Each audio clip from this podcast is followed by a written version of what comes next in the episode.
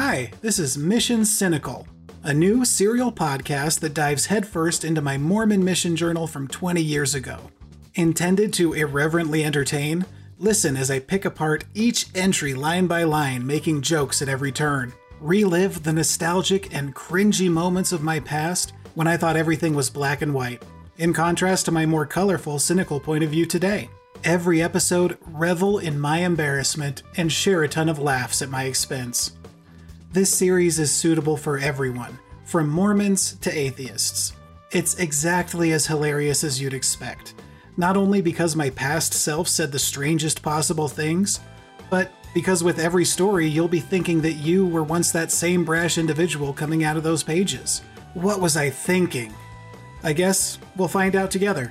Find Mission Cynical at missioncynical.us or your favorite podcast provider.